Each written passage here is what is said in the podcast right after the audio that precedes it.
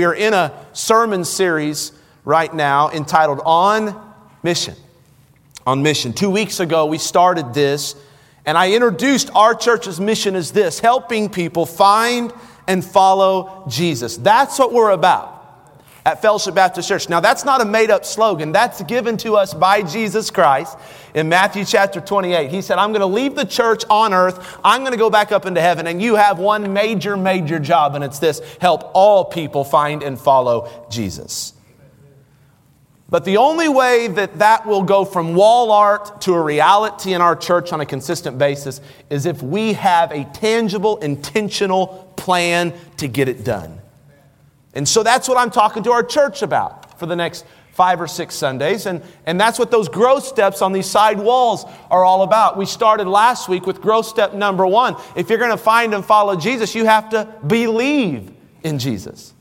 See, here's what a lot of folks do they, they try to put a band aid on their life and do everything but, but place their faith in the Lord Jesus Christ for salvation, and it just doesn't work. Okay, you, you can't go and, and, and, commit through church membership and connect through connection groups and grow through coming to more church and serve and all of that and hope that that will take you to heaven because going to heaven, it's not about what you do, it's about who you know. Amen. Thankfully, three came to know Jesus Christ personally last Sunday morning. That was amazing. And so, if you've believed, that is just the beginning of your spiritual walk. That is the on ramp to flourishing and growing spiritually. And the second step is described by the word commit. Commit. When I say the word commit in 2021, people get real nervous. Because we live in a non committal society, don't we? In fact, in a, in, a, in a report from the Bureau of Labor Statistics, I read that the average American changes jobs every four and a half years and up to 15 times in their adult life.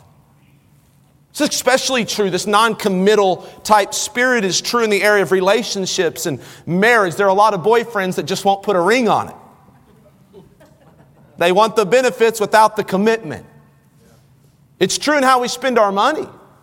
I mean, a lot of people, when faced with the idea of getting a membership somewhere or signing a contract for something or getting an online subscription that, that could maybe save them some money by paying for, for a year up front or six months up front or two years up front, they won't do that because they're afraid of commitment, so they'll pay more money by the month to avoid being stuck in something.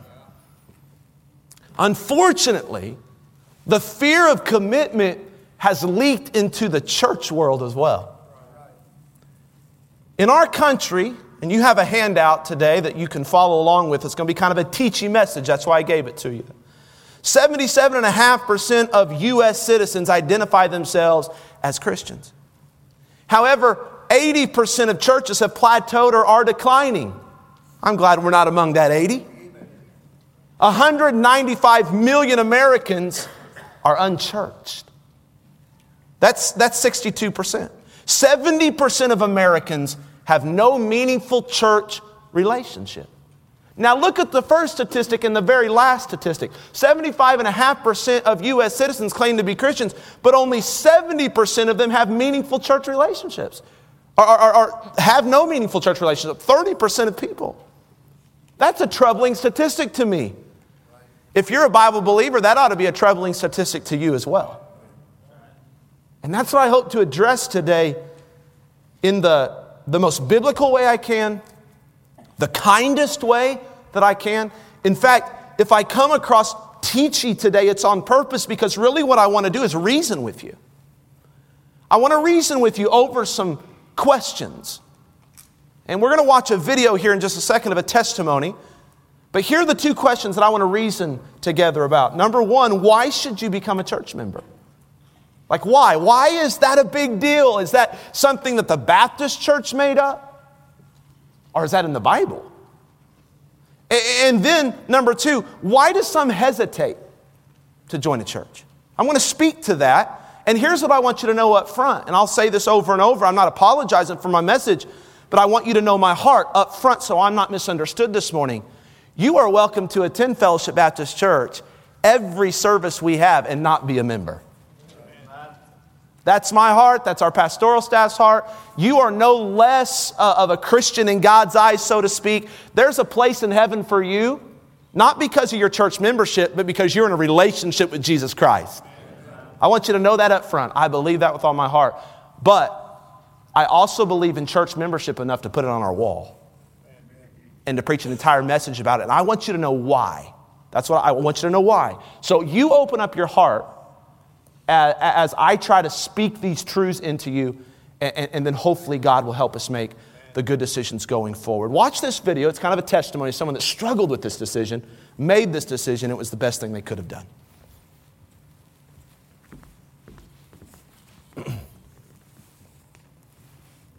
in my mind, well, I need to be perfect. I need to have my life cleaned up. As Pastor Tyler's taught many times, you know, people think they need to have everything cleaned up and then go to church, and it's just the opposite.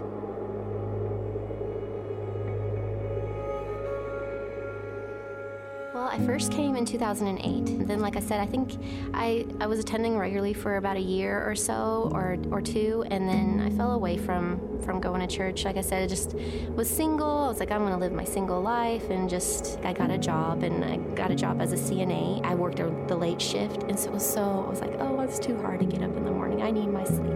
I just got away from church and everything, and then let circumstances keep me away, and then Jonathan and I met, and him being raised Catholic, I was like, well, he's not going to want to go to church with me. But he did, and we went a few times. And then we had Amelia, and we were oh, so overwhelmed with all the responsibilities. And we're like, we just can't do this. We tried going to church a couple times, and she just cried and I didn't know what to do. And so we just didn't go. And when she turned a year old, I was like, Jonathan, we need to go to church. I was like, I was raised in church, and it's important. We need to go. And and so we started going and just attended Sunday mornings. And then when we had uh, our son Eli, that's I was like, I put my foot down. I was like, we have to become more regularly going to church, and and so he agreed. And I think that's kind of where things that was like a turning point in our attendance here and everything. We started attending the connection group and, and decided, okay, we need to do the Sunday evenings. We need to be here for Wednesday evenings, and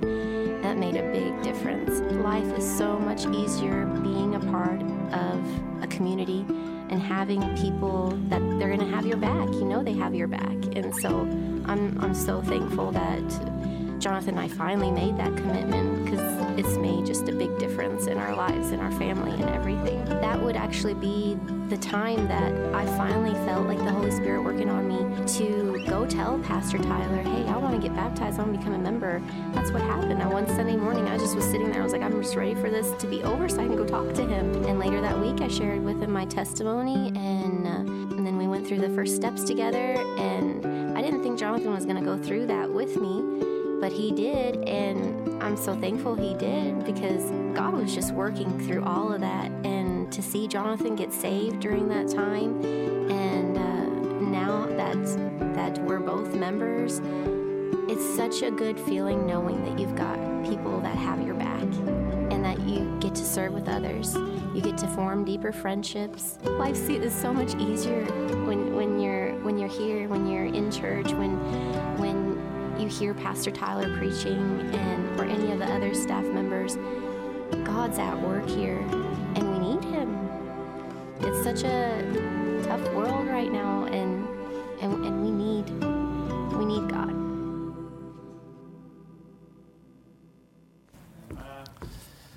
That's good, isn't it? Here's, here's why we play that video. I want you to know that church membership and the commitment to it Number one, it isn't a decision that should be made overnight. But number two, a lot of people struggle with step number two. A lot of people that have made that step did not make it easy. It, it took a long time to process, but I can remember when, when Jonathan and Anna came to my office that day, and, and Anna gave me her testimony of salvation, so sure about it, but Jonathan said, I'm not saved, but I'm not ready to be saved. I love that kind of honesty, by the way, because it's a personal decision. And, then we gave Jonathan some time, took him through first steps, and then he texted me, said, I'm ready, came to my office several weeks later, called upon Christ to be his personal Savior. They both got baptized and now are thriving members of the fellowship family. I love that. Why should you become a church member? Several reasons. Number one, because church membership is biblical.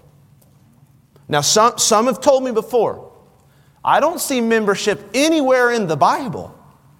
And in, in one regard, they, they would be right. I mean, do a quick word search of, of, of the word membership in the Bible, and you're likely to get a message that says no results found. But even though the Bible doesn't explicitly use a term, doesn't mean that it doesn't imply and apply specific principles. For instance, you won't find the term Trinity in the Bible. You know what that is? Father, Son, Holy Spirit.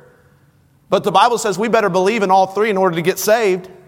And they're all three one. The Bible never really uses the term rapture. That's the term we use today to describe Jesus coming back in the twinkling of an eye. 1 Thessalonians 4 describes the rapture as being caught away. And so it's there, implied and applied in Scripture. And the same is true of, of, church membership. I want to show you that in Scripture. All the verses should be on the screen today. It's implied in several ways. Number one, church gatherings. That'll be on your handout today. Church gatherings. What do I mean by that? Here's what I mean. Throughout the New Testament, these letters were written, like the book of Corinthians, the book of Philippians, uh, uh, uh, the book of Revelation. And if you'll notice, every one of those letters are addressed to gatherings of local churches. The book of Corinthians is written to the church of Corinth. The book of Philippians written to the church of Philippi. The, the, the, book of Revelation is written to seven different unique local churches. In fact, if you study the New Testament uh, usage of the word church, 90 out of 114 references in the New Testament of the word church are referring to gatherings of local churches like what we're doing today. And in fact, the congregation on the receiving end of the letters were made up of individual believers with names that many of them were mentioned in Scripture. Aquila, Priscilla, and a whole bunch of names like, like, like in these individual churches, which means this churches in the New Testament, they gathered with real people who had real names, who were recognized as real members of a real church. It's an implication, it's very clear. It's also important to understand that the Bible calls these local gatherings of believers in particular places churches, not parts of the church. Each local gathering is a local church, and the Bible expects followers of Christ to identify with and belong to a local church. Further, it's implied in church discipline. I don't like to talk about this at all, by the way, but this is in Scripture. In Matthew 18, Jesus taught uh, his first church how to confront another believer's sin. And he, he says you got to go to the individual first, then you got to take two or three other believers with you if they don't respond to you. And if they don't respond to that, you got to bring them before the church. And he said the very, very last resort is you got to excommunicate them. Now, if you're wondering what that's all about, we're going to speak a whole message on church discipline soon. I'll talk to you about that. That's the last resort. That's not what a church should be known for. But, but, but church discipline is real. Look at the scripture. Moreover, if thy brother shall trespass thee, go and tell him his fault between thee and him alone. If he shall hear thee, thou hast gained thy brother. But if he will not hear thee, then take with thee one or two more, that in the mouth of two or three witnesses every word may be established. And if he shall neglect to hear them, tell it in the church. The church. But if he neglect to hear the church, let him be unto thee as an heathen man and a publican. Question If church membership isn't a thing, to whom are these? What is the church he's talking about? Like, how are we, are, are we accountable to every single, if, if, the church is just one big group of believers and not a local assembly, are, are we supposed to work out our sin and our disagreements? Like, can anybody just come up to me and call me on that? Am I accountable to every single Christian on the planet? Can any pastor from any church anywhere in the world come and discipline me and excommunicate me from my church? Yes or no? No. And what church are we being cast out of? Like, like it's very clearly implied in Scripture that if we are to go through church discipline, then there has to be a church through which to go through that. Does that make sense? Okay, then it's implied in church leadership. Church leadership. I'm talking about pastoral leadership. Now look at Hebrews chapter 13 and verse 17. Obey them, it says, that have the rule over you and submit yourselves, For they, it's talking about in the context of pastoral leadership, they watch for your souls as they that must give an account that they may do it with joy and not with grief, for that is unprofitable for you. And so here's what the church is telling church members to do submit to church leaders, given that those leaders are given the job by God to oversee your soul and will one day give an account to God for your soul. This commands, uh, or this command right here assumes that, that one is part of a local church with a local pastor. Okay, pastors will not give an account for Christians that live a thousand miles away. We have planted two churches, uh, more than that, but, but recently two churches in Arizona, Scottsdale, Arizona, and, and, and Oro Valley or Tucson, Arizona. That, that they have local church pastors that watch for their souls. I don't watch for their souls, and they don't watch for your souls. They are, they are responsible to submit to their pastor, and their pastor is responsible to watch over their soul. And same with me and with you. Does that make sense? And so we got church uh, leadership. Then there's one, and this is very, very obvious in Scripture, and that's church metaphors. Church metaphors. There, there are different metaphors given in the New Testament for the church, and, and there are, they all seem to imply that, that these churches uh, contain specific members in them. In fact, the first metaphor I'll talk about is found in 1 Corinthians chapter 12 in several different places, and Paul gives the church as a metaphor of the body. Look at, uh, look at this. For as the body is one, talking about the physical body, and hath many members, and all the members of that one body, being many, are one body, so also is Christ, for the body is not one member, but many. He goes on. But now are they many members, yet but one body. Now ye, he's talking to the church at Corinth, now ye are the body of Christ and members in particular. So, so, so, so watch this. Each person is a body part within a church an arm, a leg, a hand, a foot, a thumb, a toe. A body part detached from the rest of the body is not a beautiful thing. Ask first responders. It's gruesome.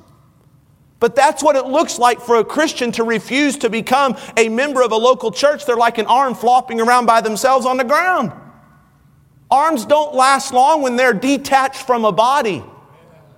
And a Christian will struggle unless attached to a body of believers. So, to be what God designed you to be, you need to figure out which body you're going to be attached to and then formally and visibly join that body by becoming a member of it, attaching yourself to it. There's another metaphor called a flock, as in like a flock of sheep. And the pastor is the under shepherd. And then Jesus Christ is the chief shepherd of the church. Look in 1 Peter 5. Feed the flock of God which is among you. 1 Peter is, is, is, writing to a pastor, an under shepherd, saying, Feed the flock of God. That's the sheep, that's the members of the church that, that, that are among you. Listen, rogue sheep, if you just study the, the shepherd's life, and the sheep's life, rogue sheep are easy prey. Sheep, listen, belong in the safety of a flock. And, and so, do, so do believers. Membership helps keep, keep all of us gathered with the other sheep under the protection of the shepherd. Besides, what kind of under shepherd or pastor doesn't know which particular sheep the owner has entrusted to him? Membership helps us keep track of which sheep we're responsible to graze and gather and guide and guard spiritually. Then it's implied in the metaphor of a family.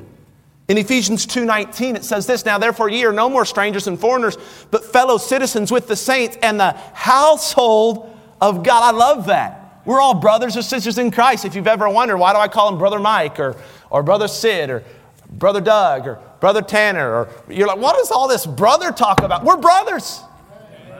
This is familial language. We belong in the same family of God, but even more specifically, he's writing to the believers in Ephesus of a specific church and said, You guys are a church family. That's why we call ourselves the fellowship family. And what kind of parent would, would you be if you didn't know which of the children on the block you were responsible to feed? Or, or, or, which ones should be in your house at bedtime? I discipline Kevin, but I don't discipline the kids down the street. Sometimes I feel like it. hey, it's unsafe to be a kid without parents and a home. Membership helps church leaders know who belongs to the household. It helps family members know where to go when they need rest, they need nourishment, they need spiritual protection. They go to their church family. Several more ways that, that I believe I could back up church membership with, with, with Scripture, but that's where it's clearly implied, and I think that's sufficient. Here's the second reason for why you should become a church member because God led you to join a specific church. Now, listen closely. Fellowship Baptist Church is unique in several ways to any other church in our community. Not better, but we're unique. But I also will say this we aren't the only gospel preaching church in our town. Like, we all need to acknowledge that. There are good churches in this town other than Fellowship Baptist Church, which implies this to be the truth. It could very well be God's will for somebody in our town to be a member of another gospel preaching church than, other than ours. If they're not a gospel preaching church, it's not God's will for you to be a member of it. But there are gospel preaching churches here. You don't join a church simply because you like it or because your kids like it. That's called consumerism. You join a church because God has led you to join a specific church and you're convinced of his leading. Where's that at in the Bible? 1 Corinthians 12. But now hath God set the members, every one of them in the body, as it hath pleased who? Him.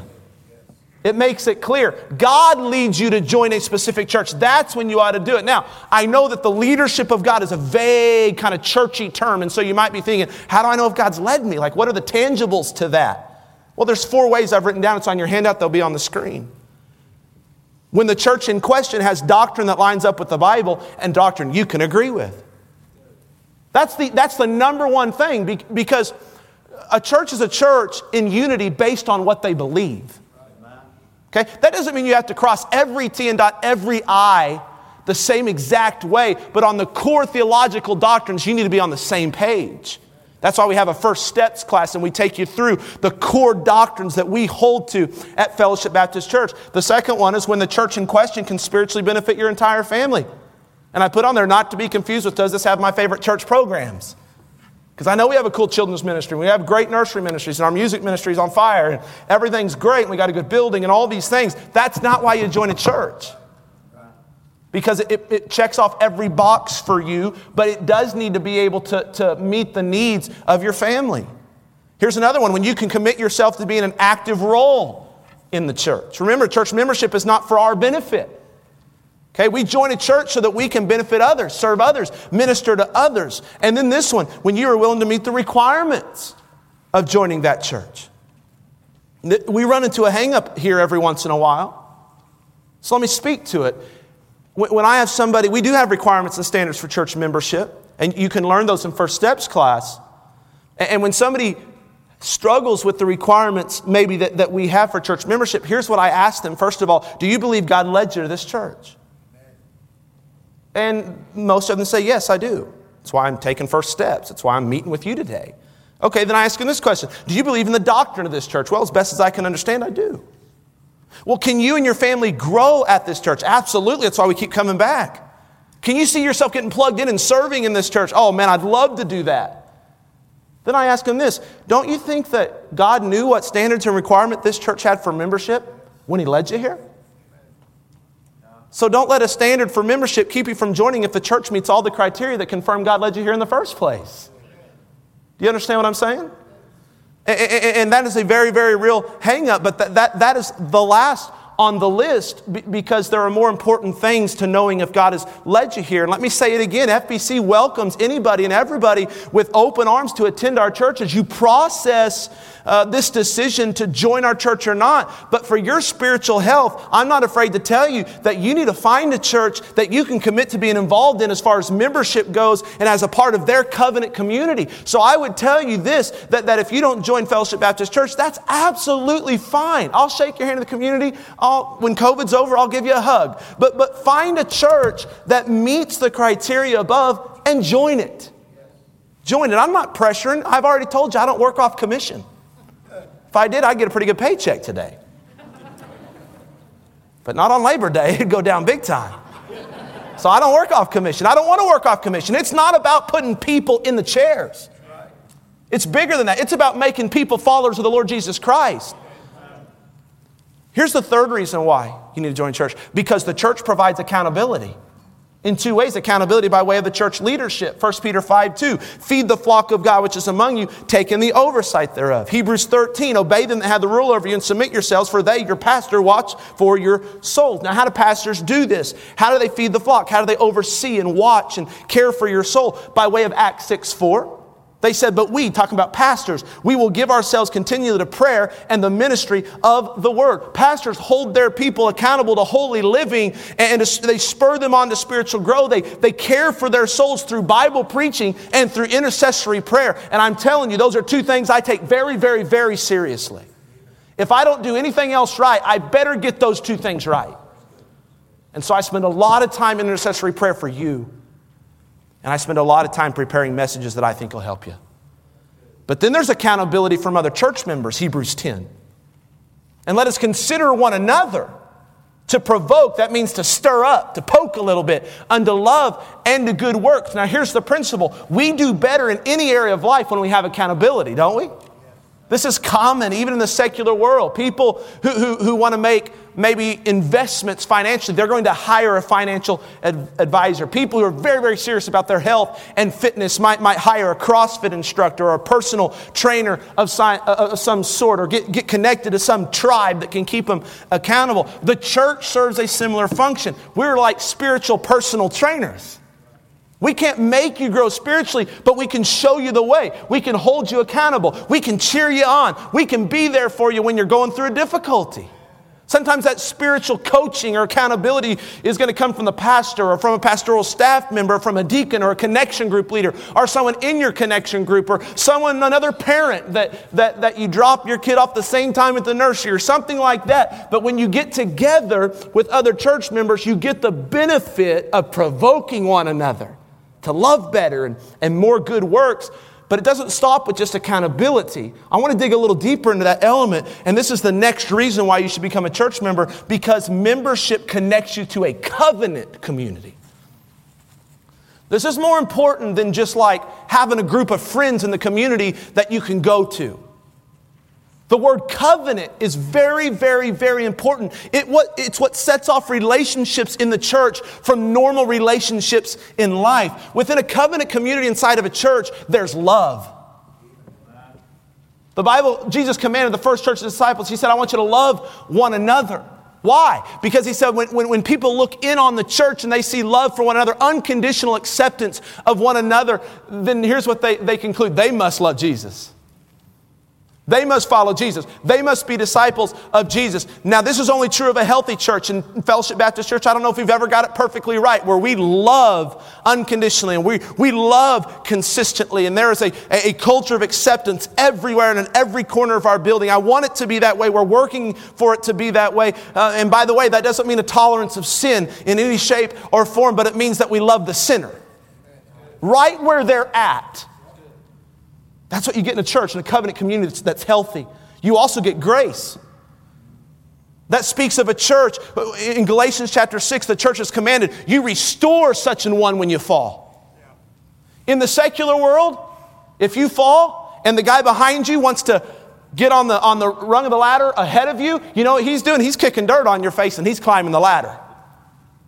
That's what happens a lot of time in the secular world. That ought to never happen in the church world. The church world should be known for grace, where when my brother or sister fails, they fall, they stumble. We ought to be the first one there with the hand of grace saying, Come on, brother. Let me pick you up, sister. I'll cry with you. I'll pray with you. I'll sing with you. I'll serve with you. I'll walk with you. I got your back. And then in the covenant community, there's help. There's help in all kinds of different ways, but I, am speaking more in, in, the, in the term of intercessory prayer. I love what we did in our connection group. The connection group that I lead this morning, we, we, we took a good 10 minutes to go over a prayer request. And I have a, about a, a, five by seven sheet of paper with, with lines where we can write them in, and every single one of those lines was full. So, so we spent some time praying for one another. I had one of the men in our class then take that list and pray out loud for the prayer requests that we wrote down. That is covenanting together in prayer. That's not getting together to play dominoes, though that's great. That's not just getting together to break bread and, and to eat and have fun, though that's necessary in church life. But church life puts you into something deeper than just a friendship. It puts you into a covenant community that is spiritual in nature. And, and, I don't know if there's anything that can compare to that outside of the church. I could go on, but, but, but the covenant community is just a powerful resource. Here's the last thing last reason why you should become a church member because church, member, church membership facilitates ministry involvement. Everybody's given a gift from God. And in that context, you just got to study the New Testament in context. You are supposed to use that gift first and foremost for the edification of the body of Christ. And I love that we use our talents out in our community. I love that we use our talents at work. I love we use our talents at home. But we are commanded to use our talents inside of the church. The Bible is clear that every member of the body has been given gifts by God to use for that particular body. And I, I, you can interview our church members who are very active in making a difference. And I think every one of them will tell you there's just something special about making a difference for the kingdom of God. Something gratifying about making a difference for the kingdom of God. There, there's just something special about that. There really is. So that's a pretty thorough case for why you should become a church member. I could add another one in there because of the way we administer the Lord's Supper, that we do it for our church members and it allows you to t- take place in Lord's Supper. But I'm going to save that because in a couple months before our Lord's Supper, which is the Tuesday night before Easter Sunday, I'm going to preach a message on Lord's Supper, what that ordinance means, why we do it the way we do it. But here are the reasons why you should become a church member it's biblical. God has led you to join. It provides accountability for your spiritual growth. It places you within a covenant community and it facilitates the opportunity for you to be involved in ministry. But here's what I found to be true. Even after hearing those things, there are still some very real hesitations, valid hesitations. And if we're not careful, those hesitations actually turn into hang ups. And they lead to procrastination when, it, when, when we're talking about obedience to God in this area of committing through membership. So, why? I'm going to speak to this as honestly as I can. Here's why some people hesitate to join a church, and please know my heart today. Some people are scared by the idea of commitment. I think that's the truth. I, I, talked about this at the beginning of the message. Let me dig into it for a second. So let me reason with you. When I was 18 years old, I laid eyes on Jenny Lee for the first time, right? You've heard this story, so if you haven't, this is for those who haven't heard this story. And then for those who have this, heard the story, the purpose is so you can understand how blessed Jenny Lee is to be married to me. I pursued her almost immediately when I saw her for the first time. And, you know, I grew up in a really strict home in some ways, and I just couldn't be open about my high school dating relationships. My dad didn't have time for that. He didn't want me dating, and so I had to slide those under the table. And so when, when, it, when it came time for me to be in, you know, in college and be my own man and be an adult, man, I was like, geez, I'm like flying out of the nest. I can date whoever I want and be open about it. And so I see this girl, she must be good. I'll, I'll, go, I'll go after it. And so I did. And, and then I found out she's a year older than me. She's a little more mature than me. And, and she's kind of been through the old dating game herself. She wasn't interested in the dating game, really. Um, and so she, she started talking like serious commitment. And the more she talked about it, the more I just kind of said, oh, Um, and I would back away, and, and, then I, and then I would, I would come back because I was attracted to her, and I was, like, oh man, I don't, want I got to try this again. And then she would take it easy, and then she'd start talking about commitment, I would just back away. And we did three or four times we did that, and then a, a, goober on, on campus caught her eye, and, and he was interested in commitment, and I said, all right, it's over. I got to get serious about commitment. So I went and was serious about commitment, which proved she came instantly back to me, so it proves I never left her mind in the first place. And I've told this story 14 times now, and every time it gets a little better, doesn't it? I, it gets a little better, a little more faults every time. Um, here's what I want to do I, I just wanted to date Jenny. She wanted commitment. Now, here's what's happening a lot of people want to date the church.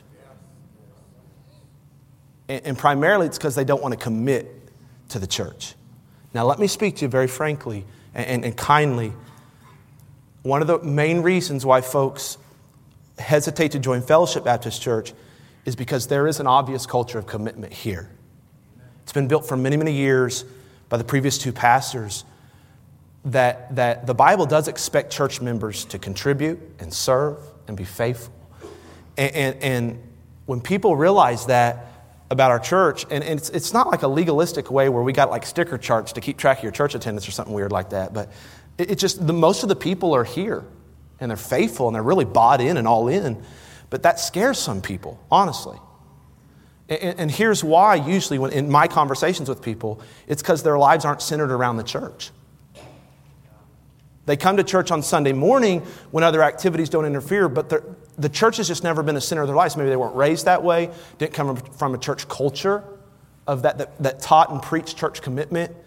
Um, so, so, in essence, what they built a habit of not working their schedules around church, they work church around their schedules. They, they don't miss extracurricular activities for church, they miss church for extracurricular activities. Now, I, I'm not throwing down fire, I'm saying this is the reality.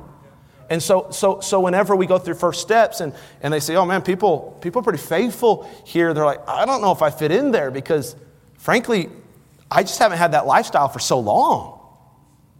And, and, and I love church and, and you know, I, I'm, I'm willing to go when I can, but to, to make it the center of my family's life, that's going to be like a, a, a big time turnaround for, for my family. And, and, and really, if we want to boil down, a lot of people are hesitant to commit because they're not ready to repent of misplaced priorities or commit to a life centered on the institution that Christ died for. I don't know about you, but when I die and I enter eternity and I stand before my God, I want to be found having been most committed to that which matters most to God. I'm involved in a lot of things. I got a lot of irons in the fire boards in our town, nonprofit boards in our town, organizations in our town. Boy, I cheer on our local sports. I love all that stuff, man. I love it. My son plays ball a lot. I coach a lot. I love that. My dad's always been the same way. A lot of you are. It's great. Um, but Christ didn't die for any of those things. Those aren't called his bride. The church is called his bride. And most of the time, when you call someone your bride, that's the person that means the most to you in all the world.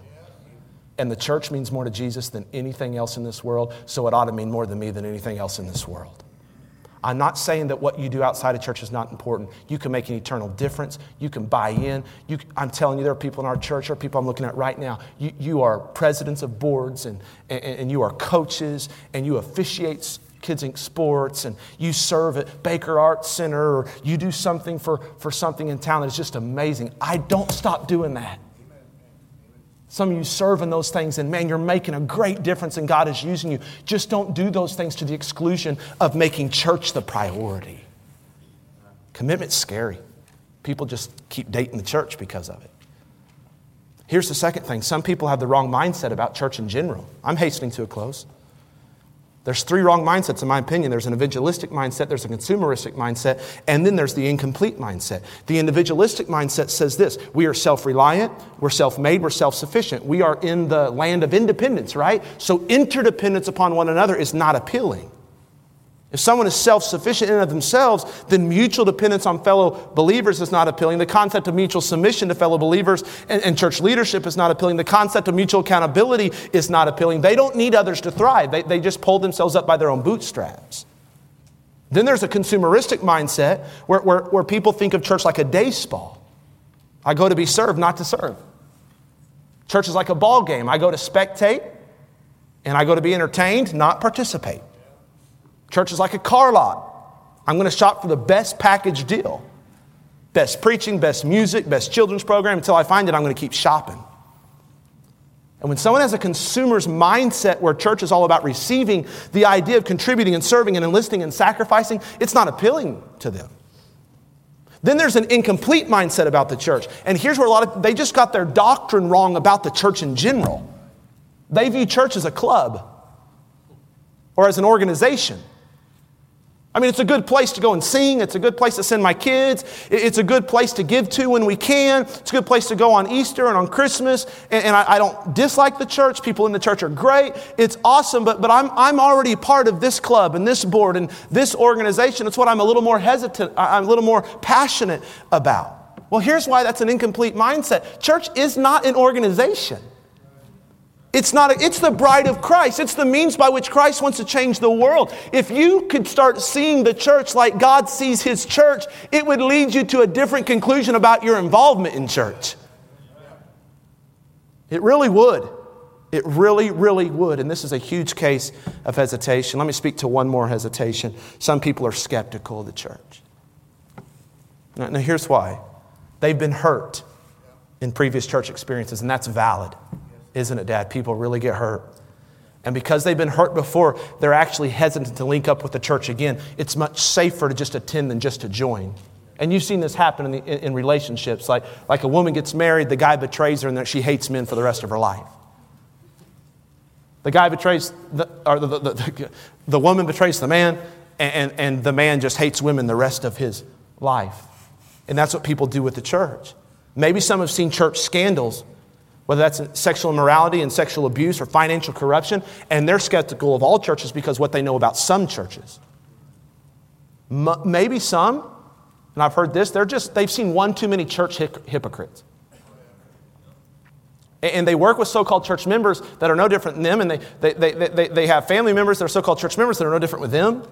And they just aren't drawn to become part of something that just makes no difference. Seems hypocritical. Now, let me help you with that. You'll never find a perfect church. If you do, don't join it or else you'll mess it up. There's hypocrites in every church. I am a hypocrite and I'm standing behind the pulpit today. I've been a hypocrite. What I want our church to be is a place where its members recognize that we're all broken people trying to minister to broken people. We're all a bunch of nobodies trying to tell everybody about somebody that can change anybody. Skepticism is a huge hangup. If you're skeptical of the church, let me encourage you exercise faith and obedience in the areas that you are doubting. And that's the conclusion. So let me go off scripture just a little bit and close the message with this. I, think in my mind this morning, I separated the congregation into three groups. You want to know which group you're in, Brother Bryce? Listen closely. By the way, don't mess with me. You got to go through him. He don't sit on the front row because he likes it. Called Security 101. Some of you heard this sermon and you know it's, it's, it's literally the last thing you needed to make that commitment. You're ready to go. You just needed to be spurred a little bit. What are you supposed to do if that's you?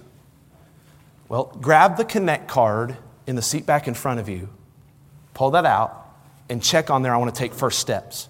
I'm interested in joining the church. Put that Connect card this morning into the offering plate. Now, now that, that ne- isn't necessarily committing you right away, but when you go through First Steps class, you are paired with an individual that's been a seasoned member of our church for quite some time, and they'll be able to walk you through about three or four weeks in a row, just one on one, some really good explanations of our church, what we believe, what we hold to, that kind of thing. And a lot of times it will help just be clear about what we're about, and you're like, okay, I, I, I can, I can get on board with that, and you will. And some will say, nah, it's just not for me, and they won't. But, but if you know beyond shadow of a doubt, hey, this is where God has led me, I just need to, I need to take that first steps class, you fill that out on your Connect card or talk to me in the foyer today. But there are still others in here that are unsure. That's the second group. Meaning this I don't expect one message to answer all your questions or, or, or, or to deal with all your doubts or skepticisms or hangups about the church. But here's what I want you to do I want you to grab a Connect card out of the seat back in front of you, and I want you to put on there first steps. Why? It's, it's, it's, it, it is the single thing that you can do to become most clear about Fellowship Baptist Church. If you aren't comfortable doing that, just say, I'm interested in church membership. Leave your phone number so I can call you. We can set up a time. I don't, I don't, I don't twist arms, anything like that. But I would love for me or one of our pastoral staff members to sit down with you and really begin to discuss with you why church membership is important and answer any question you have. Any question you have. Here's the last thing I want you to do is walking out saying, just like any other church, they just want our money. They just want us on the church roll.